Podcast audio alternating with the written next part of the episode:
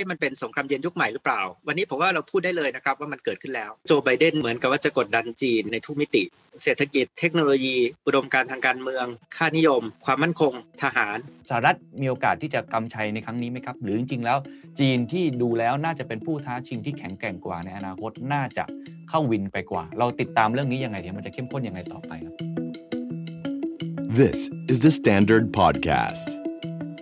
The Secret Sauce Executive Espresso สวัสดีครับ ผมเคนนักคริน และนี่คือ The Secret Sauce Executive Espresso สรุปความเคลื่อนไหวในโลกเศรษฐกิจธุรกิจแบบเข้มข้นเหมือนเอสเปรสโซให้ผู้บริหารอย่างคุณไม่พลาดประเด็นสำคัญมากล้อมของโจไบเดนรุกจีน ล้อมจีน สลายจีน วันนี้อยากชวนคุยเรื่องภูมิรัฐศาสตร์โลกนะครับ ตอนนี้บอกได้ว่าเข้มข้นสุดๆนะครับ ไม่มียุคไหนที่น่าตื่นเต้นเท่ากับยุคนี้แล้วครับ ก็คือการแข่งขันเป็นมหาอำนาจของโลกของอนาคตโลก ระหว่างสหรัฐอเมริกาแล้วก็จีนครับ ต้องบอกว่าในรอบ 2-3 สัปดาห์ที่ผ่านมาเนี่ยมันมี movement การเคลื่อนไหวสำคัญของคุณโจไบเดนนะครับเรียกได้ว่าเป็น critical point หลาย ๆ อันที่เราจะต่อจิ๊กซอให้ทุกท่านได้เห็นนะครับว่า ครั้งนี้โจไบเดนเขาคิดอะไรบ้าง อาจารย์อาร์มตั้งนิรันด์นะครับได้บอกว่ามันมีอยู่ 3 วงล้อมด้วยกัน ผมเพิ่มเข้าไปอีก 2 วงล้อมที่ทำให้เราเห็นภาพชัดเจนมากขึ้นเรื่อยๆ วงล้อมแรกครับคือวงล้อมที่วุฒิสภาสหรัฐนะครับได้ออกร่างออกมา เรียกว่า U.S. Innovation and Competition Act มูลค่ากว่า 250,000 ล้านดอลลาร์สหรัฐ มันเป็นร่างที่พยายามจะบอกนะครับว่า หลังจากนี้สหรัฐจะทุ่มเท งบประมาณมหาศาล ให้กับการพัฒนาเทคโนโลยี เพื่อแข่งขันกับจีนโดยเฉพาะ วงล้อมที่2ครับคือการประชุม G7 ที่ผ่านมานะครับต้องบอกว่าครั้งนี้ประเทศกลุ่มผู้นำอุตสาหกรรม หรือประเทศที่เป็น rich club ของโลกนะครับออกมายืนเรียงหน้ากระดานกันเลยครับ แล้วก็บอกว่าหลังจากนี้เราจะต่อต้านจีน เราไม่เห็นด้วยกับจีนในหลากหลายประเด็น เช่นสิทธิมนุษยชน หรืออีกหลายหลายเรื่องนะครับ ก็ถือได้ว่าเป็นการที่สหรัฐเนี่ยไปดึงพันธมิตรมาล้อมจีน วงล้อมที่ 3 ครับ ต่อเนื่องจากการประชุม G7 นะครับ นอกจากจะล้อมจีนแล้วโจไบเดนมองว่าอาจจะไม่พอ จะต้องดึงพันธมิตรมาล้อมโลกด้วยครับ จีนมีนโยบายหนึ่งสำคัญมากก็คือเส้นทางสายใหม่หรือว่าที่ปรับเปลี่ยนชื่อเป็น BRI ก็คือ Belt and Road Initiative นะครับ ซึ่งไทยก็อยู่ในนั้นด้วย ครั้งนี้สหรัฐทำออกมาคล้ายๆกันครับ เขาใช้คำว่า Triple B W หรือว่า Build Back Better ต่อท้ายด้วยคำว่า world build back better เป็นแคมเปญหาเสียงของทางคุณโจไบเดนอยู่แล้ว พอเติมคำว่า world เข้าไป ก็เหมือนกับว่าเขาจะ build back better ให้กับโลกทั้งโลก โดยการทุ่มงบโครงสร้างพื้นฐานให้กับประเทศกำลังพัฒนา หรือว่าอาจจะสนับสนุนความช่วยเหลือต่างๆ โดยเฉพาะเป็นเทคโนโลยีสมัยใหม่ ไม่ว่าจะเป็นเรื่องของสิ่งแวดล้อม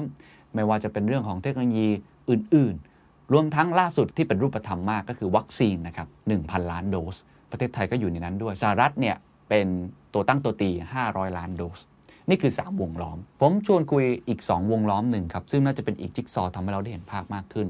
วงล้อมที่ 4 ครับ คือเรื่องของการประชุมเนโตนะครับองค์การสนธิสัญญาแอตแลนติกเหนือ ซึ่งโดยทั่วไปแล้วเป็นการประชุมเรื่องความมั่นคงทางด้านการทหาร ในอดีตก็คือต่อต้านสหภาพโซเวียต แต่ครั้งนี้ โจไบเดนไปประชุม แล้วก็ต่อต้านจีนเรื่องสงครามนิวเคลียร์รวมทั้งเรื่องของ Cyber Security ด้วย วงล้อมที่ 5 ครับ อาจจะไม่เกี่ยวข้องกับจีนโดยตรง แต่เป็นนัยยะที่สำคัญมากก็คือการพบกันเป็นครั้งแรก ระหว่างคุณโจไบเดนกับวลาดิมีร์ปูติน ผู้นำของรัสเซีย เขาเจอกันเพื่ออะไรและทำไม คุณไบเดนจึงเจอกับปูตินก่อนที่จะไปเจอกับสีจิ้นผิง 5 วงล้อมนี้ครับมีนัยยะอย่างยิ่ง และผมเชื่อว่าน่าจะเป็นประโยชน์กับทุกท่านที่ต้องวางแผนนโยบายต่างประเทศ ใครที่ทำมาค้าขายกับคนทั้งโลกสหรัฐกับจีน เป็นตอนที่คุณต้องฟังอย่างยิ่ง จะทำให้คุณเห็นภาพทั้งโลกมากยิ่งขึ้นครับลองไปฟังกันครับ อาจารย์อามครับ ผมเห็นบทความอาจารย์อามเขียนว่าหมากล้อมของไบเดนผมว่ามันเป็นคำที่เห็นภาพมาก ๆ เลยว่าตอนนี้ไบเดนกำลังพยายามสร้างวงล้อมไปชวนพันธมิตรมา เราเห็นไม่ว่าจะเป็นเรื่องของการออกกฎหมายนะครับเกี่ยวกับเรื่อง innovation and competitiveness ชัดเจนนะฮะว่าต้องการที่จะ สร้างเทคโนโลยีมาสู้กับจีน ในการประชุม G7 ก็เห็นชัดเจนเหมือนกัน ไปรวมเพื่อนๆนะครับที่ผมว่าเป็น rich club ที่สุดของโลกเนี่ยออกมาต่อต้านจีนในหลาย ๆ ประเด็นนาโต้ด้วยในเรื่องของการอาหาร ก็ออกมาพูดถึงจีนเช่นเดียวกัน อยากให้อาจารย์เล่าให้ฟังนิดหนึ่งครับว่าไอ้หมากล้อมของไบเดนเนี่ยที่มาที่ไปคืออะไรกลยุทธ์ของเขาคืออะไรครับก่อนหน้านี้นะครับคุณเคนหลายคนบอกว่าหมากล้อมนี่มันเป็นกลยุทธ์ของจีน สีจิ้นผิงเนี่ยเดินเกมหมากล้อมนะครับทั้งล้อมสหรัฐด้วยการที่บอก ว่าเชื่อมโยงกันทางการค้าทางมหาศาลนะครับทั้งล้อมโลกนะครับด้วยนโยบาย Belt and Road แต่ว่าวันนี้เราบอกว่าสหรัฐเนี่ยนะครับพอเปลี่ยนจากยุคทรัมป์มาเป็นไบเดนเนี่ยไบเดนก็มาเล่นเกมหมากล้อมแข่งกับสีจิ้นผิงนะครับจริง ๆ วันนี้ก็คุณเคนพูดถึงสามข้อหลักๆนะครับข้อแรกเนี่ยก็คือเรื่องของเอาเทคโนโลยีมาล้อมจีน เรื่องที่ 2 ก็คือเอาพันธมิตรนะฮะเรียงหน้านะครับมาปิดล้อมจีน แล้วก็เรื่องที่ 3 ชวนพันธมิตรเนี่ยออกไปล้อมโลกด้วยนะครับก็คือช่วยเหลือโลกนะครับไม่ว่าจะเป็นเรื่องวัคซีนเรื่องโครงสร้างพื้นฐานอาจจะค่อยๆ ไล่ไปทีละเรื่องก็ได้ครับคุณเคนเรื่องแรกอย่างเรื่องเทคโนโลยีเมื่อกี้คุณเคนพูดถึงกฎหมายใหม่ของสหรัฐ ชื่อนี่ชัดเจนมากนะครับ บอกว่าเป็นเรื่องของ innovation เป็นเรื่องของเทคโนโลยี เราเรียกว่าเป็นร่างกฎหมายยุทธศาสตร์เทคโนโลยี ต้องเรียนนะครับว่าตอนนี้เนี่ยผ่านวุฒิสภาด้วยคะแนนเสียงค่อนข้างจะ ท่วมท้นนะครับ เขาเรียกว่าเป็น bipartisan ก็คือได้รับการสนับสนุนทั้งจาก 2พรรคการเมือง แล้วก็ตอนนี้กำลังเข้าสู่การพิจารณาของตัวสภาล่าง ก็ยังไม่ได้ออกเป็นกฎหมายทางการ แต่ว่าเราเห็นเป็นรูปเป็นร่างแล้ว เม็ดเงิน 250,000 ล้านดอลลาร์สหรัฐครับ แล้วก็ความหนาเนี่ยหลายพันหน้านะครับคุณเคนผมยังอ่านไม่ไหวนะครับ แล้วจริง ๆ แล้วเนี่ยไม่ได้มีแต่เรื่องเทคโนโลยีนะแต่ว่ามียุทธศาสตร์ต่อจีน มีเรื่องไต้หวันมีเรื่องอะไรอยู่ในนั้น นะครับจริงๆเนี่ยหลายคนบอกว่าชื่อเนี่ยอาจจะไม่ค่อยตรงเท่าไหร่ เพราะว่าชื่อบอกว่าเป็นเทคโนโลยีอินโนเวชันแต่จริงๆแล้วควรจะเรียกว่าเป็นร่างกฎหมายนะครับจัดการจีนโอ้เพราะในแต่ว่าเนื้อหาในนั้นผมเห็นมีนักวิเคราะห์บอกว่ามีคำว่าไชน่ามีคำว่าจีนอยู่เป็นหลายร้อยหลายพันคำเหมือนกันในนั้น บางคนบอกหกร้อยคำใช่ไหมครับ คือเยอะมากนะครับก็เท่ากับทุกหน้าจะต้องมีคำว่าไชน่าปรากฏขึ้นมา หลายคนก็บอกว่าค่อนข้างชัดเจนว่าเป็น แผนที่เป็นตัวประกาศสงครามเย็นนะครับบางคนบอกว่าสมัยก่อนเราคุยกันนะคุณเคนนะครับว่าสงครามเย็นจะเกิดเหมือนกับว่าเอ๊ะมันเป็นสงครามเย็นยุคใหม่หรือเปล่า วันนี้ผมว่าเราพูดได้เลยนะครับว่ามันเกิดขึ้นแล้วครับรบตัวเทคโนโลยีเนี่ยค่อนข้างน่าสนใจ รัฐบาลสหรัฐเนี่ยทุ่มเงินมหาศาลนะครับให้กับสิ่งที่เรียกว่ายุทธศาสตร์อุตสาหกรรมนะครับก็คือ 250,000 ล้านดอลลาร์สหรัฐเนี่ยทุ่มให้กับ R&D ในเรื่องเทคโนโลยีนะครับ แล้วก็sector หนึ่งที่สำคัญมากเลยก็คือเซมิคอนดักเตอร์เรียกว่าเป็นอะไรหัวใจของทุกชิ้นส่วนอุปกรณ์ใช่ไหมครับ ทุกอย่างเนี่ยเราเรียกว่าทำงานไม่ได้อะถ้าไม่มีเซมิคอนดักเตอร์แล้วสหรัฐต้องการเป็นผู้นำเทคโนโลยีตัวนี้ทีนี้ไอ้เรื่องเทคโนโลยีเนี่ยผมคิดว่าเราต้องทำความเข้าใจนิดนึงว่า ว่าก่อนหน้านี้มันมีคำถาม คือถ้าเกิดว่าคุณเคนไปถามคนจีนเนี่ย บอกว่าโอ้โหสหรัฐเนี่ยจะพัฒนาเทคโนโลยีได้ไหมเนี่ยเออคนจีนเนี่ยเขามักจะพูดแบบหนึ่งเขาก็บอกคุณเคนว่าเอ๊ะคุณเคนรู้ไหมว่าอย่างเซมิคอนดักเตอร์เนี่ยนะครับ วันนี้เออสหรัฐเนี่ยเป็นเออผู้นำโลกด้านนี้ก็จริง แต่ทราบไหมว่าตลาดเนี่ยอยู่ที่ไหนตลาดอยู่เมืองจีน ก็คือประมาณว่า 30%ของยอดขายเนี่ยของบริษัทเซมิคอนดักเตอร์สหรัฐเนี่ยอออยู่ที่จีน ความหมายก็คือคนจีนถามว่าอ้าวถ้าเกิดว่าเอ๊ะคุณไม่ขายให้จีนเนี่ยคุณก็เสียรายได้ไป 30%ตัวเทคโนโลยีเนี่ยมันมีลักษณะพิเศษ ก็คือคุณเคนเนี่ยจะต้องพยายามที่จะครองตลาดให้มากทำรายได้ให้มาก แล้วก็เอาเงินตัวเนี้ยมาหมุนทุ่มให้กับ R&D เพื่อว่าคุณเคนจะได้มี next generation ของชิปเนี่ยอยู่ตลอด นะครับแล้วถ้าไปดูเนี่ยบริษัทเทคโนโลยีเรื่องเซมิคอนดักเตอร์เนี่ยไม่ว่าจะเป็นไต้หวันนะครับ TSMC ไม่ว่าจะเป็นของอเมริกาเนี่ยเงิน R&D เนี่ยมหาศาลมากเลยนะคุณเคนก่อนหน้านี้เออมันมีคำถามหลักๆ จากบริษัทเทคโนโลยีสหรัฐ บอกว่าเฮ้ยรัฐบาลคุณจะไม่ให้เราขายของจีนเนี่ย แต่คุณไม่ช่วยเราเลยอะใช่ไหมคุณไม่ subsidize คุณไม่ให้เงินสนับสนุนเราเออแล้วเราไม่มีเออตลาดใช่ไหมครับเราเสียตลาดไปแล้วจะเอาเงินตัวไหนมาทุ่มให้กับ R&D หลายคนเนี่ยบอกบอกว่าเอสหรัฐเนี่ยคุณคิดแต่เรื่อง supply ทำยังไงที่จะให้มีเทคโนโลยีใหม่ทำยังไงให้มีชิปตัวใหม่ แต่คุณไม่ได้คิดถึงเรื่องของการ boost demand ครับไหมคือ demand ไม่มีเออจริง ๆ แล้วเนี่ยไอ้เทคโนโลยีเซมิคอนดักเตอร์ของสหรัฐเนี่ยต้องเล่าว่ามันรุ่งเรืองมากเลยนะในยุคทศวรรษเอ่อ1960 แต่ว่าตอนนั้นเนี่ยนะครับมันรุ่งเรืองเพราะว่าอะไรครับ เพราะว่านาซาซื้อชิป อุตสาหกรรมทหารของสหรัฐต้องใช้ชิปมหาศาล ก็มี demand ที่ทำให้เกิดการพัฒนาตัว supply ของเทคโนโลยีนะครับแต่ตอนนี้บอกว่าจะให้ตัดขาดดีมานของจีนไปไม่ให้ขายจีนนะครับกฎหมายร่างกฎหมายฉบับใหม่เนี่ยก็เลยคือคำตอบของสิ่งที่รัฐบาลสหรัฐเนี่ยจะช่วยอืมบริษัทเหล่านี้ก็คือบอกว่าไม่เป็นไรไม่ต้องห่วงนะครับอืมคุณขาดรายได้ส่วนหนึ่ง แต่ว่าเราเนี่ยเอาเงินเอ่อทุ่มให้คุณ เป็น subsidies นะครับอ๋อทุ่มช่วยคุณในเรื่อง R&D อีกอันหนึ่งก็คือเราทุ่มช่วยคุณเนี่ยเพื่ออะไรนะครับก็เพื่อที่จะทำให้คุณเนี่ยเอ่อสามารถที่จะเป็นผู้นำเทคโนโลยีต่อไป โดยที่คุณเอาเงินเนี่ยไปทุ่มเลยนะครับให้กับ R&D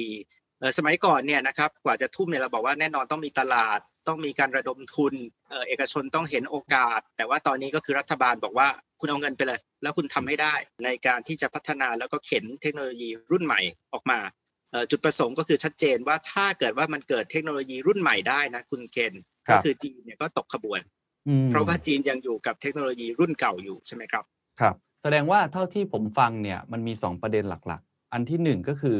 พยายามที่จะทุ่มเงินเพื่อให้ความสามารถในการแข่งขันความเป็นผู้นำด้านเทคโนโลยีที่หลังๆเนี่ยจู่ๆจีนก็ตอนแรกไปเรียนแบบมาด้วยที่อาจารย์ใช้คำนี้เรียนรู้ แต่หลังๆ เริ่ม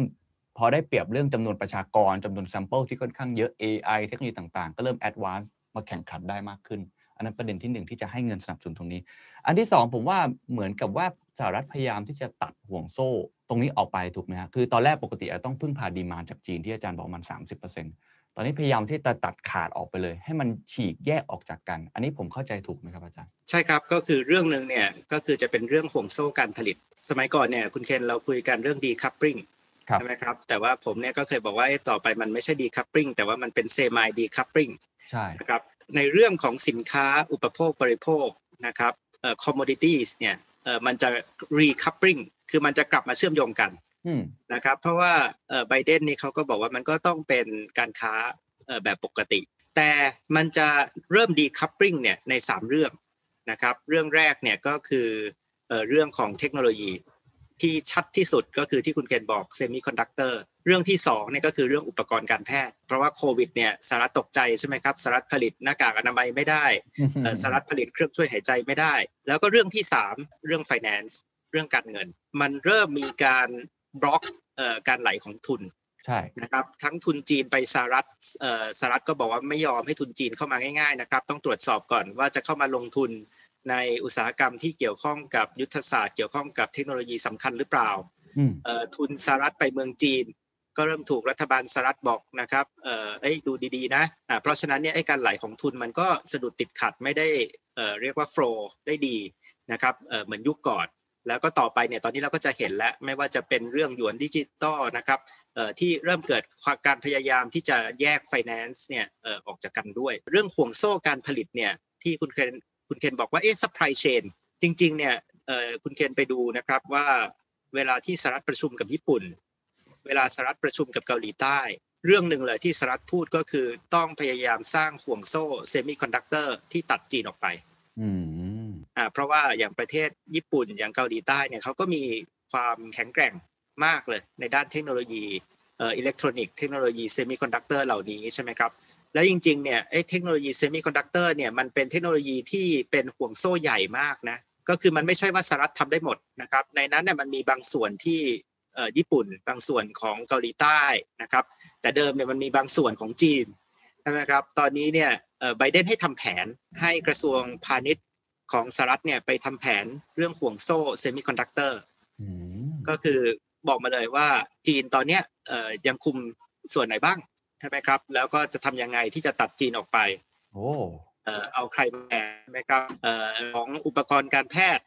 เอ่อก็ทำเหมือนกันนะครับ ก็คือให้ไปศึกษามาว่าห่วงโซ่เรื่องนี้พึ่งพาจีนแค่ไหน ก็จริง ๆ แล้วก็ต้องเรียนคุณเคนว่าคงไม่ใช่สหรัฐเอ่อศึกษาอย่างเดียวจีนก็ศึกษา คือจริง ๆ แล้วเราคุยกันเนี่ยนะครับสองเรื่องเนี้ยเขาทำเหมือนกันทั้งคู่เลยอืมบางทีผมเรียกว่าเป็นนโยบายกระจกสะท้อนเอ่อสหรัฐมีแผนการจะทุ่มให้กับเทคโนโลยีจีนก็มีแผนการทุ่มให้กับเทคโนโลยีเอ่อ สหรัฐบอกว่าจะทำ supply chain ใหม่ จีนก็บอกจะทำ supply chain ใหม่นะครับ หมุนเวียนภายในหมุนเวียนกับพันธมิตรจีนนะครับ ให้มันมีความมั่นคงด้านของเทคโนโลยี เพราะฉะนั้นนะครับเราบอกว่าสิ่งที่เกิดขึ้นก็คือจะเป็น decoupling นะครับในเรื่องเทคโนโลยีนี่แหละครับ ครับ เพราะฉะนั้นผลกระทบที่จะเกิดขึ้นล่ะครับ ผมชวนคุยในวงล้อมที่หนึ่งก่อน นี่เรายังอยู่ scope ในตรงนี้ดูผลกระทบมันเริ่มชัดเจนมากขึ้นเรื่อยๆ การที่ออกแผนการที่อัดฉีดเงิน การที่ออกมาเป็นร่างกฎหมาย ผลกระทบที่เกิดขึ้นกับทั้งโลก โดยเฉพาะกับประเทศไทยเองด้วยที่เราเป็นหมากตัวเล็กๆนะฮะในหมากล้อมของเขาเนี่ยที่จะต้องทั้งซื้อทั้งใช้เทคโนโลยีทุกอย่างอยู่แล้วเนี่ย อันนี้มันจะกระทบอย่างไรบ้างครับ ผมลองยกตัวอย่างเรื่องหนึ่งนะคุณเคนแล้วก็ผมคิดว่าเรื่องนี้จริงๆแล้วสะท้อนได้ดีเลย ถึงจุดแข็งจุดอ่อนของทั้งจีนสหรัฐในเรื่องเทคโนโลยี แล้วก็รับสะท้อนเรื่องผลกระทบต่อไทยต่อโลกด้วยนะครับก็คือเรื่องวัคซีนเรายกตัวอย่างวัคซีนเนี่ยว่าว่าคุณเคนก็ทราบว่าวัคซีนจีนเนี่ยเอ่อเป็นเทคโนโลยีเชื้อตาย เทคโนโลยีเชื้อตายเนี่ยเป็นเทคโนโลยีเก่าแก่ใช่ไหมก็คือเป็นวัคซีนยุคแรกเลยอะ เราบอกว่าเอ๊ะทำไมคุณเคนสงสัยไหมเอ๊ะทำไมมีแต่จีนน่ะที่ผลิตเทคโนโลยีวัคซีนเชื้อตายได้อ่าจริงครับจริงเพราะว่าวัคซีนเชื้อตายเนี่ยนะครับ ต้นทุนการผลิตมันสูงมาก คุณเคนต้องเอาเชื้อเอ่อไวรัสเนี่ยมา แล้วก็ฆ่าเชื้อนะครับ โรงงานนี้ต้องโอ้โหเริ่มเทิมเลย ต้องมีเอ่อแรงงานทักษะเอ่อจำนวนมหาศาลเอ่อต้นทุนแบบเนี้ยในสหรัฐไม่มีทางที่จะผลิตได้ในราคาที่คนซื้อได้อ๋อ นะครับเข้าใจแล้วใช่ไหมครับแล้วแต่แล้วก็มันก็เป็นอะไรครับ การประยุกต์เทคโนโลยีที่เริ่มแรก generation แรก เราถึงบอกว่าจีนเนี่ยเก่งนะครับ เก่งในเรื่องอะไรเก่งในเรื่องเทคโนโลยีที่เก่าแก่มานานแล้ว แล้วก็ประยุกต์ขึ้นมาถูกไหมครับครับจีนเก่งในเรื่องความแข็งแกร่งเรื่องการผลิต แล้วก็ต้นทุนแรงงานทักษะที่ถูกมอันนี้คือจุดแข็งของจีนเลย แต่สิ่งที่สหรัฐแข็งแกร่งกว่าคืออะไรครับ คุณเคนคือการเขียนเทคโนโลยีใหม่ล่าสุดออกมาเลยอืม เป็น next generation ถูกไหมครับ ก็คือวัคซีนสหรัฐเนี่ยเออเราเรียกว่าเป็นวัคซีน mRNA ใช่ไหมครับ อันนี้ไม่เคยมีมาก่อนในโลก ถูกไหมฮะถูกคเทรัคบโนโลยีใหม่แล้วก็โอ้โหเข็นมาทีเดียวเนี่ยเขาบอกว่าประสิทธิภาพสูงกว่า 90%เอ่อไม่ว่าจะเป็นไฟเซอร์ไม่ว่าจะเป็นโมเดอร์นาไม่ใช่แค่ใช้ได้กับวัคซีนเอ่อโควิด แต่ว่าต่อไปนี่รักษามะเร็งก็ได้ใช่ไหมครับ ต่อไปเอาไอ้ตัวเอ่อเทคโนโลยีนี้ไปใช้คิดวัคซีนอื่นก็ได้อีกใช่ใช่ไหมคครับรับ แต่ว่า จุดแข็งของสหรัฐเนี่ยก็คือการทำ breakthrough ใหม่อืมที่เปลี่ยนเปลี่ยน generation ของเทคโนโลยี สิ่งที่น่าสนใจต่อมาคุณเคนครับเอ่อก็คือแต่เดิมเนี่ยเราก็ทราบกันอีกว่าวัคซีนโควิดเนี่ยมันพิเศษมากเลยใช่ไหมเพราะว่ามันมันออกมาเร็วมากครับใช่ครับนะครับแปดสมัยแปดก่อนเก้าเนี่ยเดือนก็เสร็จแล้วอืมใช่สมัยก่อนเนี่ยคุณเคนครับกว่าวัคซีนจะออกเนี่ยโอ้โหคุณเคนต้องรอว่าเอ้ยมันมีดีมาในตลาดนะ คนเขากลัววัคซีนนี้เอ่อมีบริษัทที่สนใจจะลงทุนเอ่อ กว่าจะเอาเงินมาลงทุนทำ R&D กว่าจะพัฒนาเท่าไหร่อะครับสามปีนี่เร็วสุดมั้งที่เคยเห็นครับเอ่อแต่ว่ามากส่วนใหญ่เป็นสิบปีใช่ถูกไหมครับครับเฉลี่ยว่าก็แปดถึงสิบปีอืมกว่าจะออกเทคโนโลยีมาได้ แต่ว่าครั้งนี้ที่ออกมาเร็วเพราะอะไรครับ เพราะว่ารัฐบาลสหรัฐให้เงินไปเลย กับไฟเซอร์กับโมเดอร์นาบอกคุณเอาไปเลยนะครับไปทำ R&D แล้วก็ทำให้เร็วที่สุด แต่ว่าถ้าเกิดเดิมเนี่ยคุณเคนทำตามกลไกตลาดเนี่ยนะครับ รอ demand เอ่อรอคนมาระดมทุนเอ่อ กว่าจะมานั่งทำทดลองนะครับ เวลามันมากกว่านี้สี่ห้าเท่าตัว เพราะฉะนั้นเราบอกว่าไอ้ subsidy ของรัฐบาลสหรัฐเนี่ยมีผลมากเลยใช่ไหมครับ ต่อความเร็วของเทคโนโลยีต่อการเปลี่ยนแปลงของเทคโนโลยีอถัดมาคุณเคนดูต่อ บอกว่าคุณเคนบอกเอาอย่างนี้ก็ชัดเจนเลยว่าสหรัฐชนะ เพราะสหรัฐมีวัคซีน mRNA สหรัฐมีเทคโนโลยีใหม่ ประสิทธิภาพ 90%จีนยังอยู่กับเนี่ยเทคโนโลยีเชื้อตายทำให้มันดีขึ้นเอ่อเอ่อผลิตได้เยี่ยมนะครับ แต่ว่าสุดท้ายทุกคนก็ไปใช้เอ่อเทคโนโลยี mRNA หรือเปล่านะครับ แต่คุณเคนครับคุณเคนทราบไหมว่าเอ่อจีนก็กำลังจะมีวัคซีน mRNA อ่าผมได้เร็วยินมากอยู่ครับใช่ครับใช่ไหมครับ เพราะว่าบริษัทเยอรมันนะครับที่เป็นเอ่อคนที่บุกเบิก เอ่อเทคโนโลยี mRNA เนี่ย BioNTech เนี่ยก็ร่วมมือกับบริษัทจีนผมเข้าใจว่าชื่อฝอซานเนี่ยใช่ไหมครับทำเอ่อตัววัคซีน mRNA สำหรับตลาดจีนครับเพราะอะไรครับ เพราะว่าทุกคนไม่สามารถทิ้งตลาดจีนได้อืมใช่ไหมครับ ตลาดจีนเป็นตลาดขนาดใหญ่ เพราะฉะนั้นเนี่ยยังไงก็ตามเนี่ยตลาดจีนมีพลังอยู่แล้ว ในการที่จะพัฒนาเทคโนโลยี นะครับแน่นอนมันมีตัวบริษัทเยอรมัน แต่ผมเข้าใจว่าในจีนเองก็มีบริษัทจีนเองนะครับที่กำลังทุ่มให้กับการทำเทคโนโลยี mRNA นะครับโดยที่เขาก็ใช้ความแข็งแกร่งของตลาดจีน ที่สามารถที่จะสร้างรายได้มหาศาลแล้วก็เอาเงินกลับไปทุ่มให้กับ R&D แต่ว่าสิ่งที่กำลังจะบอกคุณเคนก็คือ หมายถึงว่าเทคโนโลยีนี่มันแพร่หลายได้เร็วมาก มันไม่ได้ผูกขาดโดยสหรัฐ แล้วก็จบอยู่ตรงนั้นใช่ไหมครับ แต่แป๊บเดียวจีนก็เริ่มทำได้อีกแล้ว แต่อันเนี้ยครับก็คือภาพที่เราบอกบอกว่าเราจะเห็นเลยจากเรื่องวัคซีนเนี่ยความแข็งแกร่งของฝั่งจีน ความแข็งแกร่งของฝั่งสหรัฐ แต่ขณะเดียวกันเราก็จะเห็นการเร็วมากเลยนะครับ ที่สุดท้ายเดี๋ยวก็จีนก็ทำได้อีกเหมือนกันนะครับ แล้วก็นี่ก็แข่งขันกันอย่างอย่างดุเดือดนะครับ ผลกระทบที่ชัดเจนข้อแรกเลยครับ ความเร็ว นี่เราพูดเรื่องวัคซีน แต่ว่าวันนี้คุณเคนกำลังพูดเรื่องเซมิคอนดักเตอร์ ถูกไหมครับ คุณเคนกำลังพูดว่ามันจะมีเงิน 250,000 ล้านดอลลาร์สหรัฐในสหรัฐที่ทุ่มให้กับอุตสาหกรรมเทคโนโลยียุคใหม่ ที่สหรัฐบอกต้องสร้าง breakthrough เปลี่ยนเป็น next generation ให้หมด ให้จีนตกขบวน ผมก็บอกคุณเคนว่าจริง ๆ ไม่ใช่แค่สหรัฐที่มีแผนนี้ จีนก็มีแผนนี้เหมือนกัน เพราะว่านายกจีนก็ออกมาบอกบอกว่าเราจะมานั่ง apply research กันแบบสมัยก่อนเนี่ยเอาแต่คิดว่าจะทำเทคโนโลยีวัคซีนเชื้อตายให้ดีขึ้นยังไงเนี่ย เราตกขบวนโลกพอดี เราก็ต้องมีวัคซีน mRNA เราก็จะต้องมีเทคโนโลยี next generation แล้วถ้าให้ดีที่สุดเนี่ยเราก็ต้องเป็นคนแรกที่คิดใน next generation เนี้ย เพราะฉะนั้นนะครับผลกระทบเลยข้อแรกสุดเลยก็คือความเร็วอ่าเข้าใจฮะใช่ไหมครับเหมือนวัเพคราะซีว่านเลสองยมหาอำนาจแข่งกันให้เร็วที่สุด เพราะฉะนั้นความเร็วสปีดในอดีตที่ต่างคนต่างทำหรือว่าเอื้อเกื้อกูลกันมีตลาดของตัวเอง มีตลาดของคนอื่นแชร์กันอะไรก็ว่ากันไป ตอนนี้ไม่ใช่ เพราะว่าต่างคนต่างบี้กันเพื่อจะเป็นที่หนึ่งให้ได้ เพราะฉะนั้นเทคโนโลยีความเร็วเราเห็นเหมือนวัคซีนเลย ปกติอาจใช้เวลาเนี่ยแปดถึงสิบปี อันนี้ 8 เดือนเซมิคอนดักเตอร์ก็อาจจะมีรูปร่างหน้าตาที่คล้ายกันถูกไหมครับใช่ครับ คือไม่ใช่แค่การแข่งขัน แต่คือการทุ่ม subsidies ของรัฐบาล สมัยก่อนนี้อาจจะจีนทุ่มคนเดียว คนสหรัฐเขาบ่นมานานแล้ว บอกว่ารัฐบาลจีนเนี่ยทุ่ม subsidies เยอะมาก วันนี้รัฐบาลสหรัฐเล่นด้วยอืมนะครับมันจะเร็วขึ้นเอ่อ มหาศาล ผลกระทบเอ่อที่สองใช่ไหมครับเอ่อก็คือมันจะมีสองห่วงโซ่เอ่อก็คือเหมือนกับเรื่องวัคซีนเนี่ยคุณเคนก็จะต้องเริ่มเลือกว่าคุณเคนอยากจะใช้วัคซีนจีนอืมหรือจะอยากจะเป็นวัคซีนสหรัฐใช่ไหมครับถ้าเกิดว่าคุณเคนเอ่อความสัมพันธ์กับสหรัฐไม่ค่อยดีเขาก็อาจจะบอกว่าเอ้ยเราให้กับเพื่อนรักเราก่อนเอ่อเหมือนกันถ้าคุณเคนความสัมพันธ์กับจีนไม่ดีเขาก็บอกว่าไม่รู้วัคซีนหมดอ่าแต่ว่ามันจะมีสองห่วงโซ่ในแต่ละเทคโนโลยีครับ ใช่ไหมครับสองทางเลือกเออบางคนบอกอะต่อไปให้ไม่รู้จะเป็นสอง standard หรือเปล่า แต่อันเนี้ยอืมที่เรากำลังจะบอกว่ามันเริ่มเริ่มเห็น decoupling นะครับโดยเฉพาะที่เทคโนโลยี 5.0 เนี่ยเซมิคอนดักเตอร์ 5G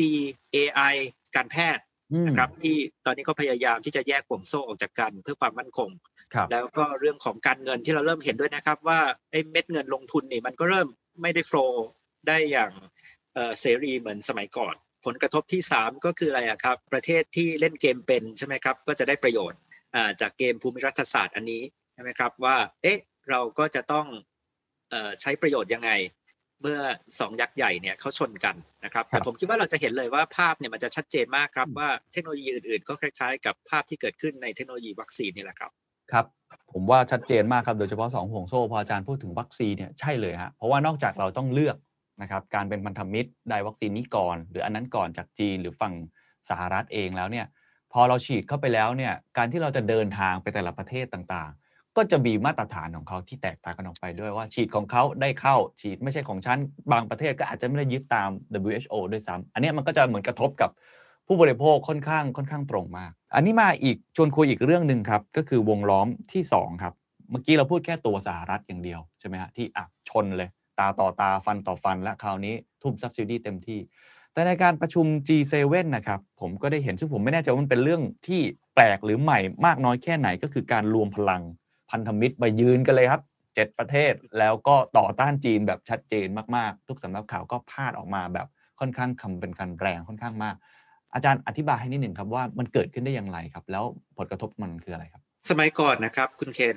ไบเดนนี่เขาพูดเลย สหรัฐไม่มีอำนาจต่อรองกับจีนใช่ไหมครับหมายถึงอะไรครับ หมายถึงว่าเวลาสหรัฐไปคุยกับจีนเนี่ยบอกให้จีนทำหนึ่งสองสามสี่จีนก็ฟังพยักหน้านะครับ พอเสร็จแล้วจีนก็บอกว่าทำไมต้องฟังเออสหรัฐด้วยอะทำไมต้องฟังไอ้ไอ้คนเนี้ยนะชอบทำตัวใหญ่โตเนี่ยเอาพลังที่ไหนมาบอกเราให้ทำโน่นทำนี่ เพราะว่าจีนบอกว่าอันที่หนึ่งใช่ไหมเทคโนโลยีจีนก็ทำได้เองแล้ว แล้วก็ต่อยอดได้เร็วมาก แล้วเราก็แข็งแกร่งที่สุดในเรื่องการผลิต อันที่สองก็คือสหรัฐคุณยังคิดว่าคุณใหญ่โตอะไร นะครับ ปัจจุบันเนี่ยเศรษฐกิจคุณก็สัดส่วนน้อยลงน้อยลงเศรษฐกิจเราอีกไม่กี่ปีก็ขนาดนะครับ ก็จะใหญ่กว่าสหรัฐแล้วสหรัฐอำนาจต่อรองหายไปหายไป อันดับแรกเขาก็เลยบอกว่าต้องพัฒนาเทคโนโลยีใช่ไหมครับ ต้องวิ่งให้เร็วกว่าจีน แล้วก็ต้องมีเทคโนโลยี next generation เพราะว่าจีนก็จะได้ต้องฟังแล้ว เพราะจีนบอกจีนก็อยากได้วัคซีน mRNA จีนก็อยากได้เทคโนโลยีรุ่นใหม่ อันที่สองก็คืออาจีนบอกบอกว่าสหรัฐคุณใหญ่โตมาจากไหน คุณมาพูดแล้วเราต้องฟัง วิธีการก็คืองั้นเราก็ต้องเอาคนที่ใหญ่โตที่เหลืออยู่ในโลกทั้งหมดเนี่ยมาพูดกับเราด้วยกันใช่ไหมครับเพื่อนเพื่อนเพื่อนใช่ไหมครับ ก็คือพันธมิตรนะก็คือแต่เดิมเนี่ยจีนบอกว่า ใครไปฟังอะไรสหรัฐไม่คบกับสหรัฐก็ได้นะครับ ยุโรปนี่ตั้งเริ่มประเทศที่เหลือในโลกก็โอ้โหอีกมากมายสหรัฐจะจะทำไมต้องฟังใช่ไหมแต่ตอนนี้สหรัฐบอกว่าคุณจะไม่ฟังเหรอเพราะว่าเราเรียงหน้านะครับ พันธมิตรมากดดันจีนร่วมกันก็คือยุโรป G7 แล้วก็มีญี่ปุ่นด้วยเป็นมหาอำนาจด้านเศรษฐกิจมหาอำนาจด้านอุตสาหกรรม ในมุมมองของสหรัฐเนี่ยก็คือเป็นการสร้างอำนาจต่อรองนะครับที่สูงขึ้น ในมุมมองจีน ถ้าคุณเคนติดตามข่าวในเมืองจีนเนี่ยเรื่อง G7 ที่เกิดขึ้นเนี่ยข่าวฝั่งตะวันตกก็บอกสงครามเย็นเกิดขึ้นแล้ว แต่ว่าคนจีนบอกว่ามันไม่ใช่สงครามเย็น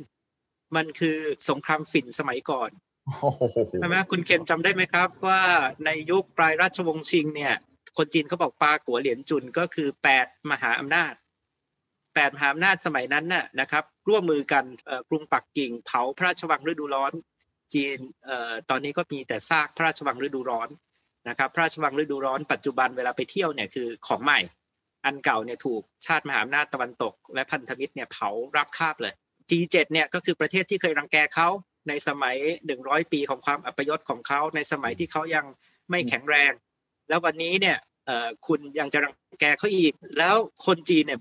ตอนนี้บอกว่าอะไร เอ๊ะสมัยก่อนเนี่ยก็เข้าใจได้ เพราะว่าณวันที่คุณเผาพระราชวังฤดูร้อนจีนเนี่ยวันนั้นเนี่ยเศรษฐกิจของประเทศ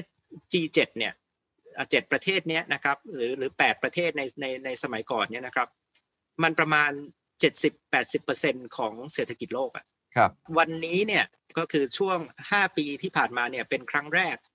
ที่สัดส่วนเศรษฐกิจของกลุ่มประเทศ G7 สัดส่วนเอ่อ GDP เนี่ยคิดเป็นสัดส่วนโลกเนี่ย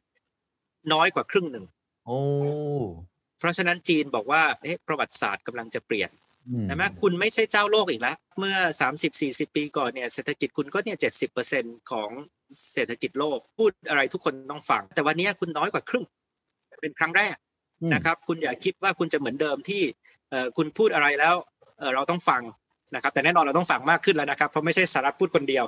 อันนี้เป็น G7 มาพูดด้วยกัน ในขณะเดียวกันที่เป็นความท้าทายอย่างยิ่งอีกอันหนึ่งก็คือคุณเคนอย่าคิดว่า G7 นี่เขาสนิทแนบแน่น เป็นพันธมิตรกันเหมือนสมัยสงครามเย็น เพราะว่าทุกประเทศในนั้นคู่ค้าหลักก็คือจีน อ่าถูกต้องถูกต้อง เพราะฉะนั้นเนี่ยที่เขาเห็นเป็นโจ๊กกันเนี่ยนะครับก็คือบอกว่าโอเคเรียงหน้าออกมานะครับมีถ้อยแถลงออกมามีเรื่องของจีนอยู่นะครับแล้วเวลาไบเดนพูดไบเดนก็มีแต่จีนจีนจีนใช่ไหมครับ แต่ปรากฏว่าอะไรครับ พอไปดูผู้นำแต่ละประเทศแถลงของตัวเองนะครับ ไม่มีใครเอ่ยถึงจีนด้วยตัวเองเลย ยกตัวอย่างนะครับ คนที่เป็นโฮสใช่ไหมครับ จัดประชุมก็คืออังกฤษ ครับ ในคำแถลงของบริสจอนสันนะครับ ไม่มีคำว่าจีนต้องรอจนนักข่าวยกมือถามก่อนนะครับ ถึงถึงโอเคนะฮะพูดแล้วก็พูดว่าโอ๊ยไม่ไม่ไม่จีนไม่ใช่ศัตรูนะครับ G7 ของเราเนี่ยเรามาดูว่าเรามีอะไรที่เห็นร่วมกันบ้าง แต่เราไม่ได้บอกว่าเราจะไปต่อต้านใครร่วมกันนะครับครับแต่ว่าแต่คนบอกว่าแต่คำแถลงที่เป็นทางการของกลุ่มประเทศเอ๊ะที่ไบเดนพูดเนี่ยมันเป็นอีกเรื่องหนึ่งเลยนะ แต่ความหมายเนี่ยก็คืออะไรฮะทุกประเทศเนี่ย ก็มีคำถามนะครับว่าเอ๊ะพันธมิตรเนี้ยมันมันเสถียรแค่ไหนนะครับ เพราะว่ามันไม่เหมือนยุคสงครามเย็น ที่ชัดเจนนะครับ ทุกคนไม่ได้เชื่อมโยงอะไรกับสหภาพโซเวียตนะครับ แล้วทุกคนก็เห็นสหภาพโซเวียตเป็นภัยคุกคามครั้งนี้แน่นอนนะครับคุณเคนทุกคนมีประเด็นต่อจีนนะครับคือมีประเด็นที่บอกว่าเรากังวล ไม่ว่าจะเป็นเรื่องซินเจียงใช่ไหมครับในยุโรปเนี่ยเขาต้องกังวลเรื่องสิทธิมนุษยชน เพราะว่า NGO เขาก็เรียกร้องจากรัฐบาล เรื่องการค้าก็แน่นอนอะมีมีสิ่งที่ไม่เข้าใจกันบ้างนะครับ เช่นว่าเอจีนเนี่ยพยายามบังคับเอาเทคโนโลยีไปจีนเอ่อกดดันทางการค้า เพราะฉะนั้นแน่นอนเวลาประชุมปุ๊บอ่าไบเดนก็จะบอกเอ้ยเรามาเอ่อไล่กันเลย เรามีอะไรไม่พอใจจีนบ้าง แล้วเราก็จะไปร่วมกันกดดันจีน แต่ว่าในขณะเดียวกันเนี่ยทุกคนเองเนี่ยก็มีสิ่งที่อะไรครับเอ่อเป็นประโยชน์จากจีน เช่นเดียวกัน เพราะว่าคู่ค้าหลักคู่ค้าอันดับหนึ่งของญี่ปุ่น คุณเคนครับก็จีน เพราะฉะนั้นเนี่ยไอ้ไอ้เกมหมากล้อมของไบเดนเนี่ยนะครับมันก็อาจจะไม่ได้ง่ายที่เราจะบอกว่าให้ทุกคนเนี่ยเขาเป็นพันธมิตรแนบแน่นกับสหรัฐเห็นด้วยกับสหรัฐหมด แน่นอนในส่วนหนึ่งเขาก็บอกเอ้ดี เราก็บอกว่าเราไปพูดให้จีนฟังเสียงดังมากขึ้นว่าเราไม่พอใจอะไรนะครับ แต่อีกส่วนหนึ่งทุกประเทศเนี่ยก็พยายามที่จะไม่แสดงออกถึงการที่บอกบอกว่าเป็นศัตรูกับจีนมากเกินไปนะครับ โอ้เห็นภาพเลยครับว่าใจหนึ่งเนี่ยก็ไม่เห็นด้วยหลายอย่าง รู้สึกว่าอาจจะเสียเปรียบบ้าง รู้สึกว่าสิ่งที่ทำเนี่ยไม่ถูกตาม core value หลักยึดของเราสิทธิมนุษยชนอะไรต่างๆ ที่มีอยู่หลายพื้นที่เลย แล้วรู้สึกบางครั้งจีนก็ทำตัวไม่ค่อยถูกนักในแง่ของความมั่นคงอะไรต่างๆ ทั้งทะเลจีนใต้ ทั้งในแง่ของซินเจียงอุยกู แต่ว่าอีกมุมหนึ่งก็กืนไม่เข้าคายไม่ออกถูกไหมฮะเพราะว่าก็ยังค้าขายกันอยู่ ข้างหลังก็ยังมีการแลกเงินแลกของกันอยู่ แล้วในประเทศก็ต้องทำมาค้าขายจะต้องกินต้องใช้ ก็เลยให้อเมริกาเป็นพี่ใหญ่ในการออกไปพูดก่อน ที่ยุทธศาสตร์อย่างหนึ่งที่ผมว่าเขามีร่วมกันนะครับที่ว่ามันค่อนข้างน่าสนใจนอกจากจะเป็นแค่ประเด็นที่ออกมาพูดอย่างเดียว และเป็นแค่แถลงการณ์อย่างเดียวมันมี action อันหนึ่งครับที่ผมเห็นเขาใช้คำว่า 3B W ใช่ไหมฮะ Triple B W ก็คือ Build Back Better World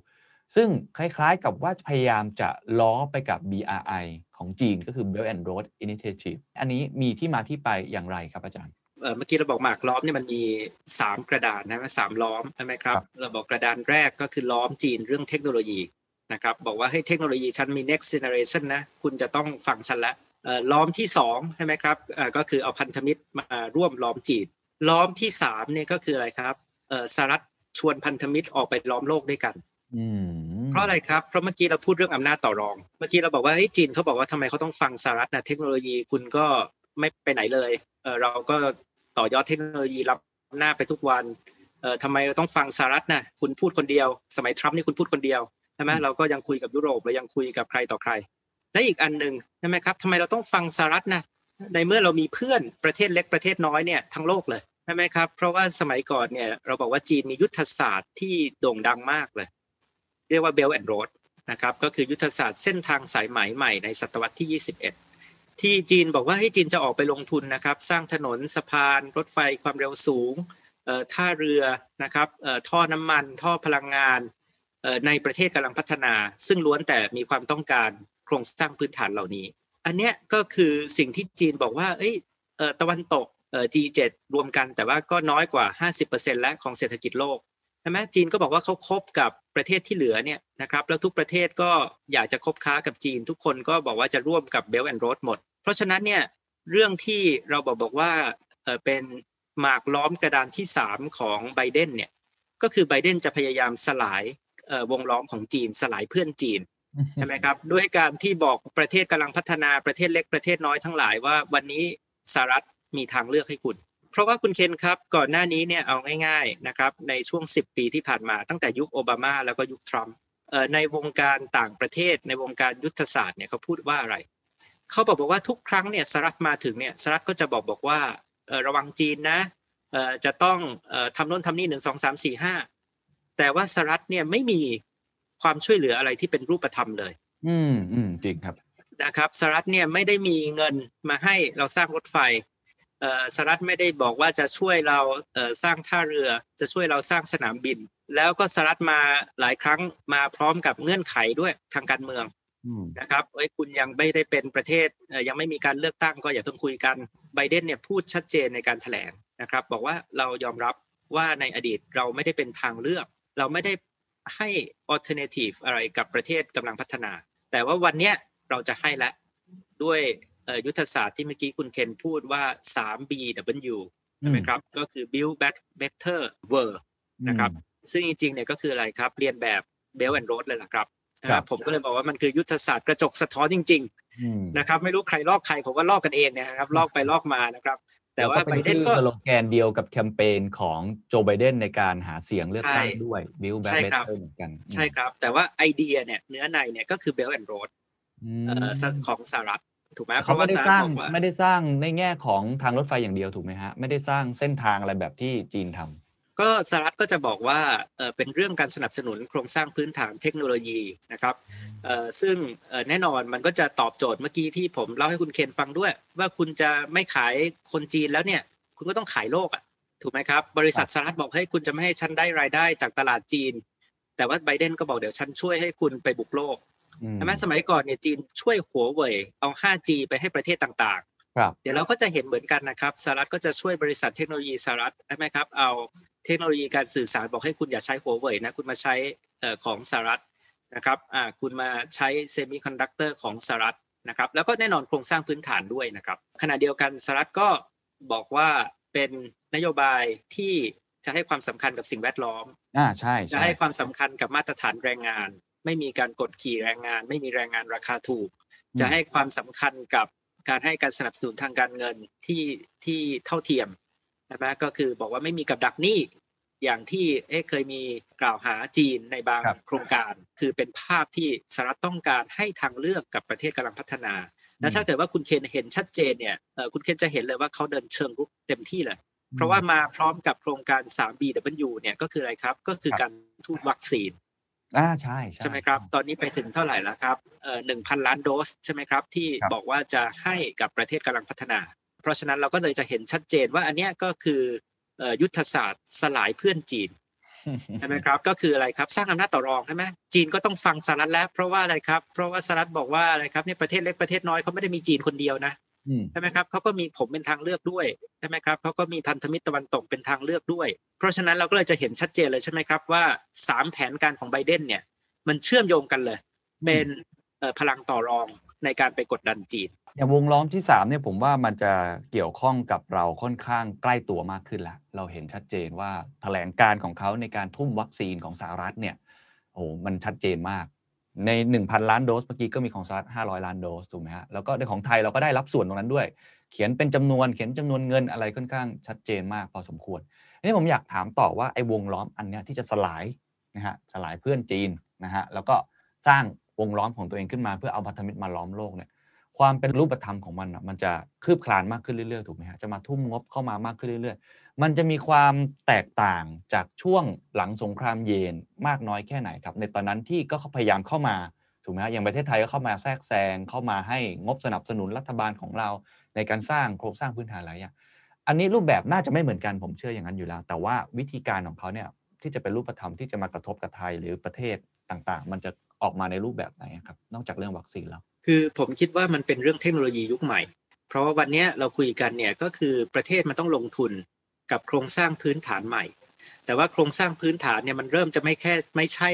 ถนนสะพานท่าเรือรถไฟอย่างเดียวแล้ว มันคือเครือข่าย 5G โครงสร้างของสถานีชาร์จ รถไฟพลังงานไฟฟ้า เรื่องของ standard ของรถยนต์ไร้คนขับใช่ไหมครับก็คือมันจะเป็นเรื่องเทคโนโลยียุคใหม่ โครงสร้างพื้นฐานก็จะเป็นโครงสร้างพื้นฐานใหม่ เพราะฉะนั้นเนี่ยคุณเคนครับถ้าเรามองทั้งกระดานเราจะเห็นว่ามันเชื่อมโยงกันหมดเลย ใช่เพราะอะไรครับ เพราะว่ามันก็จะไปเชื่อมกับการพัฒนาเทคโนโลยีใหม่ ๆ ของสหรัฐถูกไหมครับ ที่จะสร้าง breakthrough ใหม่ที่จะสร้างเอ่อโอ้พยายามที่จะวิ่งให้เร็วกว่าจีน ก่อนหน้านี้นี่จีนทำเยอะกว่าสหรัฐ คืออันนี้คือการพลิกเกมคือสหรัฐมาเลียนแบบจีน แต่ว่าเลียนแบบนี้เลียนแบบแล้วคูณสองด้วยใช่ไหมแต่ว่าก่อนหน้านี้คุณเคนดูสิห้าปีที่ผ่านมา เราจะเห็นหัวเว่ยเนี่ยมาช่วยวางโครงสร้างพื้นฐาน ใช่ไหมครับในประเทศไทยในเรื่องของโทรคมนาคมเนี่ยมากพอสมควรเลยนะครับ จะเห็นว่าเอ้ยจีนเริ่มพูดมากเลยเรื่องว่าเขาจะเป็นผู้นำในการเอาไอ้ standard เทคโนโลยีใหม่ๆ smart city ใช่ไหมครับ มาให้กับประเทศกำลังพัฒนา เพราะฉะนั้นเนี่ยผมคิดว่ามันต่างจากยุคสงครามเย็นก็คือหนึ่งก็คือลักษณะของการช่วยเหลือของเทคโนโลยี ขณะเดียวกันเนี่ยมันต่างอีกแบบหนึ่งเนี่ยซึ่งผมก็ไม่รู้ว่าอันนี้เป็นเป็นความท้าทายของเราใช่ไหมครับ ก็คือสมัยสงครามเย็นนี่มันเลือกไม่ยากมั้งคุณเกณฑ์ครับ จะเลือกเอ่อสหรัฐหรือเลือกสหภาพโซเวียตนี่ไม่ไม่ไม่ก็เลือกได้เลยไหมนะครับ เราไม่ได้มีอะไรที่เชื่อมโยงกับสหภาพโซเวียตนะครับเอ่อเลือกโดยอุดมการณ์ทางการเมืองก็ชัดเจนว่าเราก็เลือกสหรัฐเลือกโดยเศรษฐกิจก็ชัดเจนว่าเลือกโดยสหรัฐเอ่อไม่มีอะไรต้องคิด แต่ว่าวันนี้ครับคุณเคนครับ คุณเคนอาจจะบอกว่าเอ๊ะใครเป็นคู่ค้าที่สำคัญที่สุดของจีนอืมใช่ไหมคุณเคนอาจจะบอกเอ๊ะสหรัฐหรือเปล่าใช่ไหมครับเขาเคยค้าขายกันเยอะเลย ยุโรปหรือเปล่า จริง ๆ ไม่ใช่นะครับ คู่ค้าอันดับหนึ่งของจีนเนี่ย คืออาเซียนนะครับอืมเพราะฉะนั้นเนี่ยอาเซียนเนี่ยไม่มีใครอยากเลือกไม่ว่าจะประเทศไหนก็ตามนะครับ ไม่ใช่เฉพาะไทยหรอกสิงคโปร์เขาก็พูดชัดเจนเขาไม่ต้องการเลือก อินโดนีเซีย ฟิลิปปินส์ทุกคนก็บอกว่าเขาเลือกไม่ได้เลือกยากมากเลย เศรษฐกิจเขาเนี่ยคู่ค้าสำคัญก็คือจีน มันซับซ้อนกว่า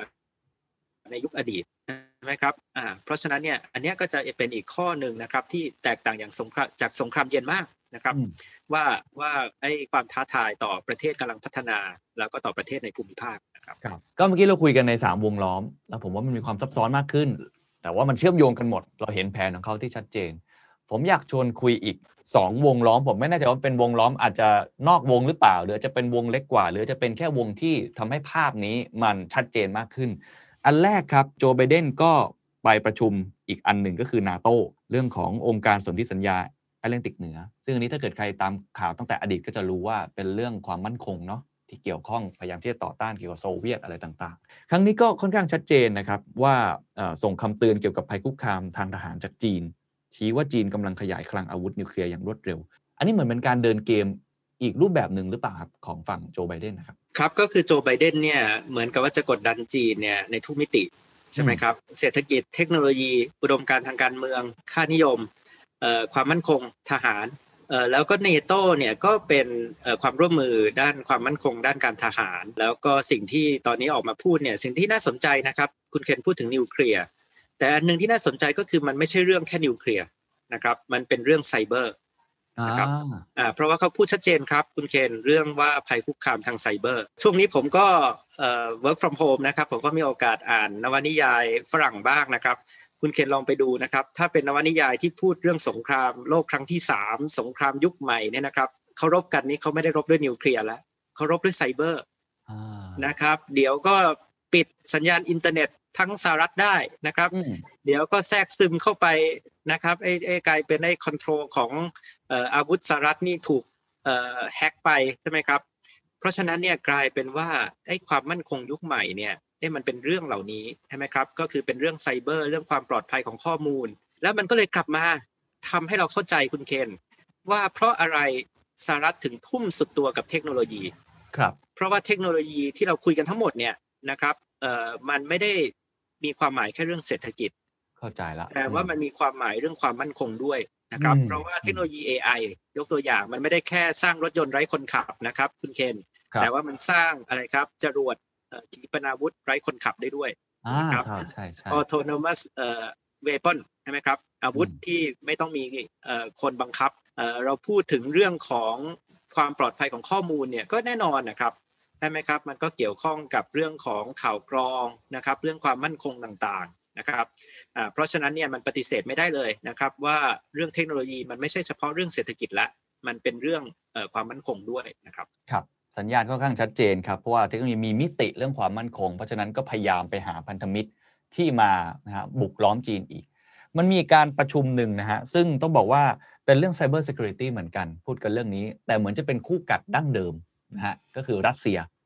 คู่กัดที่หลายคนอาจจะบอกว่าอำนาจในการต่อรองของรัสเซียในเชิงการค้าเทคโนโลยีอื่นๆเนี่ยมันอาจจะลดทอนลงไปจากยุคก่อนๆมาก แต่ทางสหรัฐอเมริกาก็ยังต้องประคับประคองนะฮะหรือว่ามีการออกหมัดบ้างกับคู่ต่อสู้เก่าอันนี้ ก็มีการทำซัมมิตนะครับอย่างที่ผมบอกแล้วที่เจนีวา เราเห็นภาพโจไบเดนกับวลาดิมีปูตินจับมือกัน แล้วก็พูดคุยกัน อันนี้มันสะท้อนอะไรครับภาพนี้มันต้องการจะบอกอะไรสหรัฐต้องการจะทำอะไรอยู่ น่าสนใจมากเลยนะครับ น่าสนใจอันดับแรกก็คือเอ๊ะคุณเคนคิดดูว่าไบเดนเขาคิดยังไง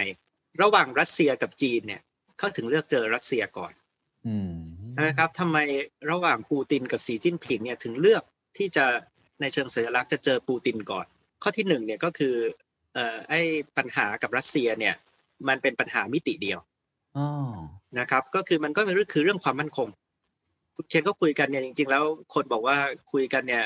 น้อยกว่าที่ตั้งใจไว้ใช่ไหมตั้งไว้สี่ชั่วโมงห้าชั่วโมงสามชั่วโมงก็ไม่มีอะไรคุยละเพราะว่าเรื่องเนี่ยจริง ๆ มันมีนิดเดียวเองอะก็คือหนึ่งนะครับเราไม่พัฒนานิวเคลียร์มากขึ้นแล้วนะ อันที่สองนะครับ คุณเลิกโจมตีทางไซเบอร์เราใช่ไหมอันที่สามก็คือคุณอย่ามาแทรกแซงเอ่อเวลาเราเลือกตั้งด้วยด้วยวิธีทางไซเบอร์ใช่ไหมครับ ก็ก็จบแล้วใช่ไหมครับ คือมิติเดียว คือคือไม่ได้เป็นอะไรมากมายเรื่องความมั่นคง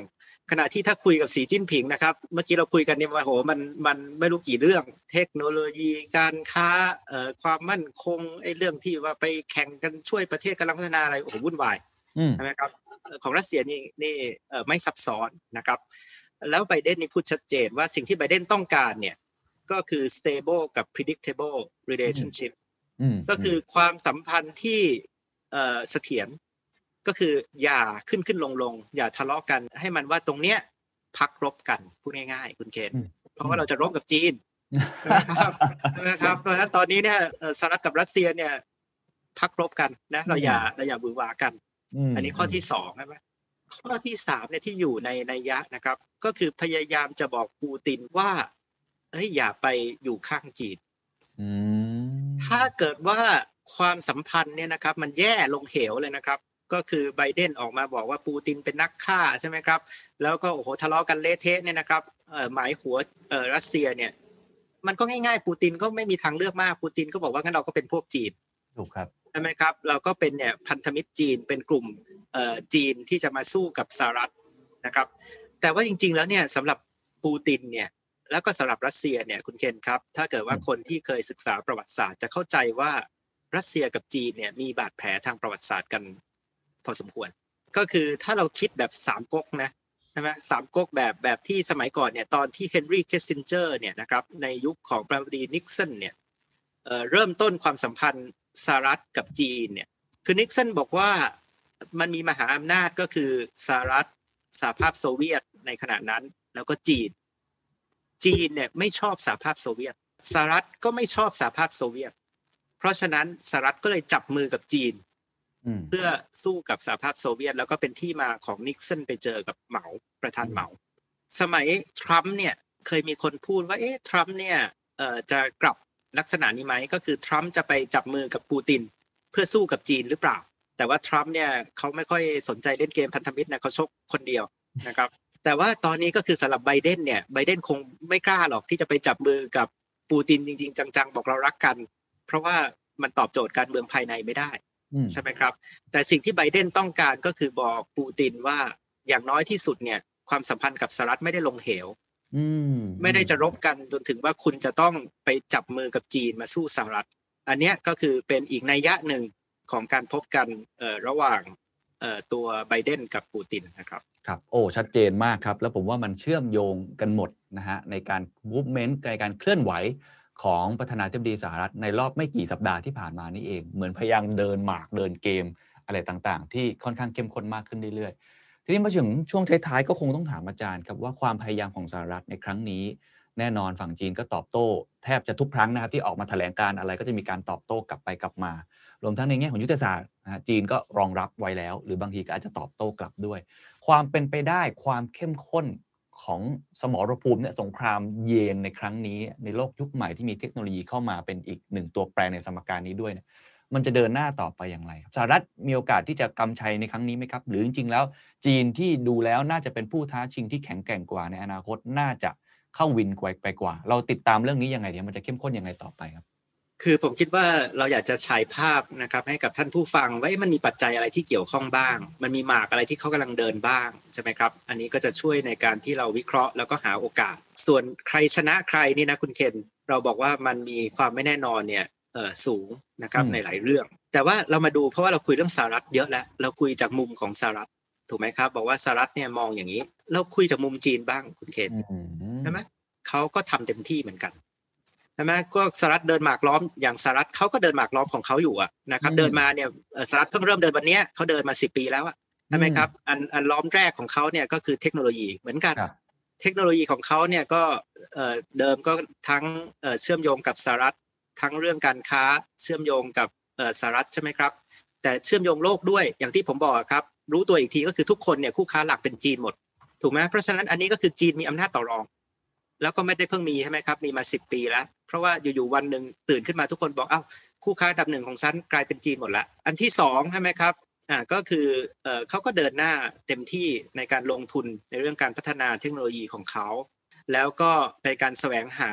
เอ่อประเทศเล็กประเทศน้อย ประเทศที่เหลือนะครับในการเป็นพันธมิตร ในความหมายจีนเนี่ยก็คืออันดับแรกเนี่ยเออพันธมิตรสหรัฐเนี่ยก็แค่ว่าสองจิตสองใจหน่อยใช่ไหมครับว่าอย่า อย่ามองจีนเนี่ยเป็นเป็นศัตรูเต็มที่ใช่ไหมครับอ่าก็คือสหรัฐอยากแถลงอะไรก็แถลงไปนะครับ แต่ว่าเอ้ยทุกคนก็รู้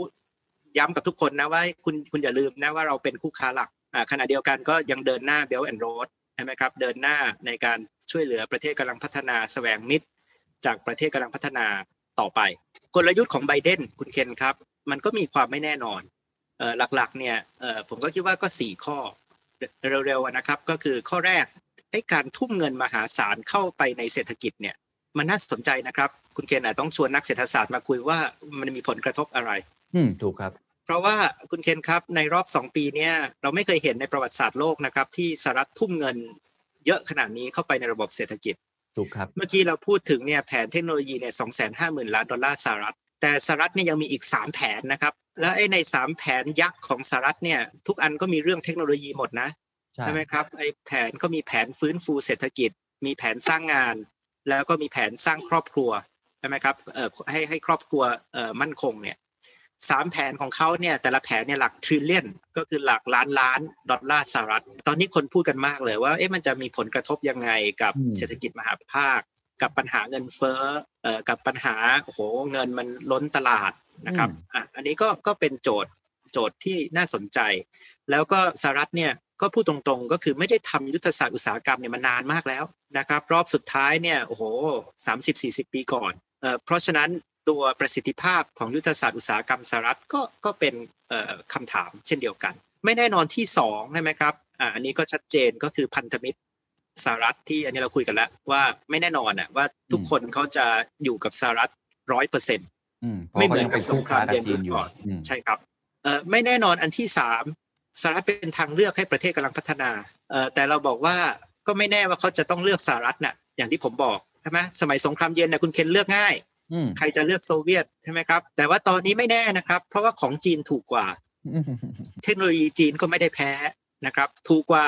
เอ่อแล้วสหรัฐนี่อาจจะดีลยากนะครับ มีเรื่องแรงงานเรื่องสิ่งแวดล้อมเอ่อบอกว่าให้คุณต้องไปปฏิรูปการเมืองใช่ไหมครับอ่าเพราะฉะนั้นไม่แน่ว่าบอกว่าเฮ้ยทุกคนจะไปเลือกสหรัฐ ใช่ไหมครับ วัคซีนใช่ไหมตอนแรกบางคนตอนนี้มีคนบอกว่าวัคซีนนี่สหรัฐชนะแน่เลย เพราะสหรัฐมีวัคซีน mRNA ประสิทธิภาพ 90%ถ้าเกิดว่ามีให้ประเทศกำลังพัฒนาใครจะไปเลือกวัคซีนเชื้อตายของจีน แต่ว่าอย่างที่เมื่อกี้ผมเพิ่งเล่าให้คุณเคนฟังใช่ไหมครับว่าจีนก็กำลังจะมีวัคซีน mRNA ของจีนเหมือนกันนะครับ เพราะฉะนั้นก็ก็ไม่ได้แบบว่าจะง่าย ๆนะครับแล้วก็อันสุดท้ายซึ่งอันนี้อาจจะเป็นตัวที่อาจจะตัดสินเนี่ยนะครับ ในระยะยาวครับคุณเคนเอ่อก็คือไบเดนเนี่ย จะอยู่ยาวแค่ไหนอะอ่าจริงครับ เทอมเขามีแค่ใช่ไหมครัสี่บปีเนาะไม่รู้ครั้งหน้าจะได้หรือเปล่า ทรัมป์เขายังคิดเหมือนเดิมนะครับเอ่อพรรครีพับลิกันที่ตอนนี้ก็ยังอยู่เอ่อในฐานเสียงของทรัมป์เนี่ยก็ยังคิดแบบทรัมป์ก็คืออเมริกาเฟิร์สวิธีการเนี่ยก็จะต่างกับยุทธศาสตร์ของไบเดนพันธมิตรเขาก็ต้องคิดนะครับ คุณเคนว่าครับเขาก็ไม่รู้อะว่าว่าไบเดนเนี่ยจะอยู่ยังไหนเขา จะต้องไม่ไม่ทุ่มร้อยเปอร์เซ็นต์หรอกไปกับไบเดนใช่ไหมครับอืมเพราะว่าต้องดูทางหนีทีไล่ไว้ด้วยนะครับครับนะแต่ว่ายุทธศาสตร์ไบเดนเนี่ยเมื่อกี้เราคุยกันมาเนี่ยนะครับคุณคุณเคนจะเห็นว่าเป็นยุทธศาสตร์ที่คล้ายจีนเลย แต่ว่าเพิ่มสองเท่าด้วย จีนทำไม่ได้ยิ่งใหญ่แบบสหรัฐอย่างนี้นะครับสหรัฐเล่นใหญ่มากนะครับ เงินที่ทุ่มเข้าไปนี่เป็นหลักทริลเลียนที่เมื่อกี้ผมบอกใช่ไหมครับพันธมิตรนี่เรียงหน้ากันมาใช่ไหมครับเพราะสหรัฐมีพันธมิตรเยอะมากนะครับ จีนจีนก็ขาดจุดนี้ใช่ไหมครับเพ ราะฉะนั้นโอ้โหสหรัฐเล่นใหญ่มาก แต่ว่าปัจจัยอันหนึงคือเวลาอืมยุทธศาสตร์ของไบเดนจะสำเร็จได้นะครับ คุณเคนต้องทำต่อเนื่องระยะยาวครับนะครับ คุณกดดันจีนอย่างนี้สองปีจีนบอกเขาทนไหวอ่าแล้วเดี๋ยวคุณคุณเลิกไปเองใช่ไหมครับ หรือว่าเขาเกิดสำเร็จใช่ไหมครับ แต่ถ้าเกิดว่าไบเดนทำต่อเนื่องได้ระยะยาว หรือสหรัฐทำต่อเนื่องได้ระยะยาว อันนี้อีกอีกเรื่องหนึ่งครั ใช่บไหมครับ แต่ความไม่แน่นอนอันสุดท้ายเนี่ยที่ผมบอกก็คือก็คือไบเดนจะอยู่ยาวแค่ไหนด้วยครับครับโอ้ขอบคุณมากครับ เป็นสี่ความไม่แน่นอนที่ชัดเจนมากครับอันที่หนึ่งเรื่องของงบมหาศาลมันจะส่งผลกระทบอย่างไร อันที่สองเรื่องของพันธมิตรนะฮะจริง ๆ แล้วฝั่งของประเทศหลาย ๆ ประเทศ แม้ว่าจะเห็นด้วยกับสหรัฐไม่เห็นด้วยกับจีนหลายครั้ง แต่ว่าตื่นมาอีกทีก็เพิ่งเห็นแล้วคู่ค้าอันดับหนึ่งกลายเป็นจีนไปแล้วฉะนั้นก็มักจะเกิดเข้าไม่เข้าขายไม่ออก อันที่สามก็คือทางเลือกนะครับบางครั้งของจีนอาจจะราคาถูกกว่า แล้วก็ความซับซ้อนของการเป็นดีลกับสหรัฐเนี่ยมันมีมาตรฐานของเขาที่ค่อนข้างสูงระดับหนึ่ง แล้วก็สุดท้ายคือเรื่องของเวลา ประเด็นสุดท้ายที่อยากชวนคุยแน่นอนเราต้องวกกลับมาที่ประเทศของเรานะฮะเมื่อกี้คือความไม่แน่นอนสี่อย่างสิ่งหนึ่งที่เราน่าจะพอทำได้คือหาความแน่นอนในในยุทธศาสตร์ของเราในกลยุทธ์ของเรา เพราะในเกมหมากนี้เนี่ยมันเป็นเหมือนกับช้างชนกันโอ้โห ใหญ่มากย่าแพรกอย่างเรา เบี้ยตัวเล็กๆ อย่างประเทศไทยที่อยู่ในหมากล้อมของสองมหาอำนาจนี้เนี่ยนะครับ เราก็คงจะต้องมียุทธศาสตร์ของเรา ในการที่จะรับมือนะครับในการที่จะเดินหน้าในวิธีการของเราเอง ถึงจะได้ประโยชน์สูงที่สุดนะครับ อาจารย์มองเรื่องนี้ยังไงบ้างครับ เราควรจะเริ่มกลับมาพัฒนายุทธศาสตร์ของเราอย่างไรครับ จจริง ๆ เป็นยุทธศาสตร์ทั้งระดับประเทศแล้วก็ระดับธุรกิจด้วยนะครับคุณเคนเพราะว่าธุรกิจเองก็จะต้องต้องคิดเหมือนกันนะครับ ว่าเอ๊ะจะเลือกข้างไหนใช่ไหมครับมี partner สหรัฐมี partner ตะวันตกมี partner จีน แล้วก็จริง ๆ แล้วนะครับคุณเคนมันฟังดูโอ้โห เป็นความท้าทายมหาศาลมันฟังดูเหมือนโอ้โหยากกว่าสมัยตรวจยุคสงครามเย็นอีกเพราะสงครามเย็นรอบแรกผมบอกไม่น่าจะเลือกยากขนาดนี้มั้งแต่คุณเคนครับถ้ามองอีกแบบหนึ่งนะครับอาจจะเป็นยุคทองของอาเซียนนะครับ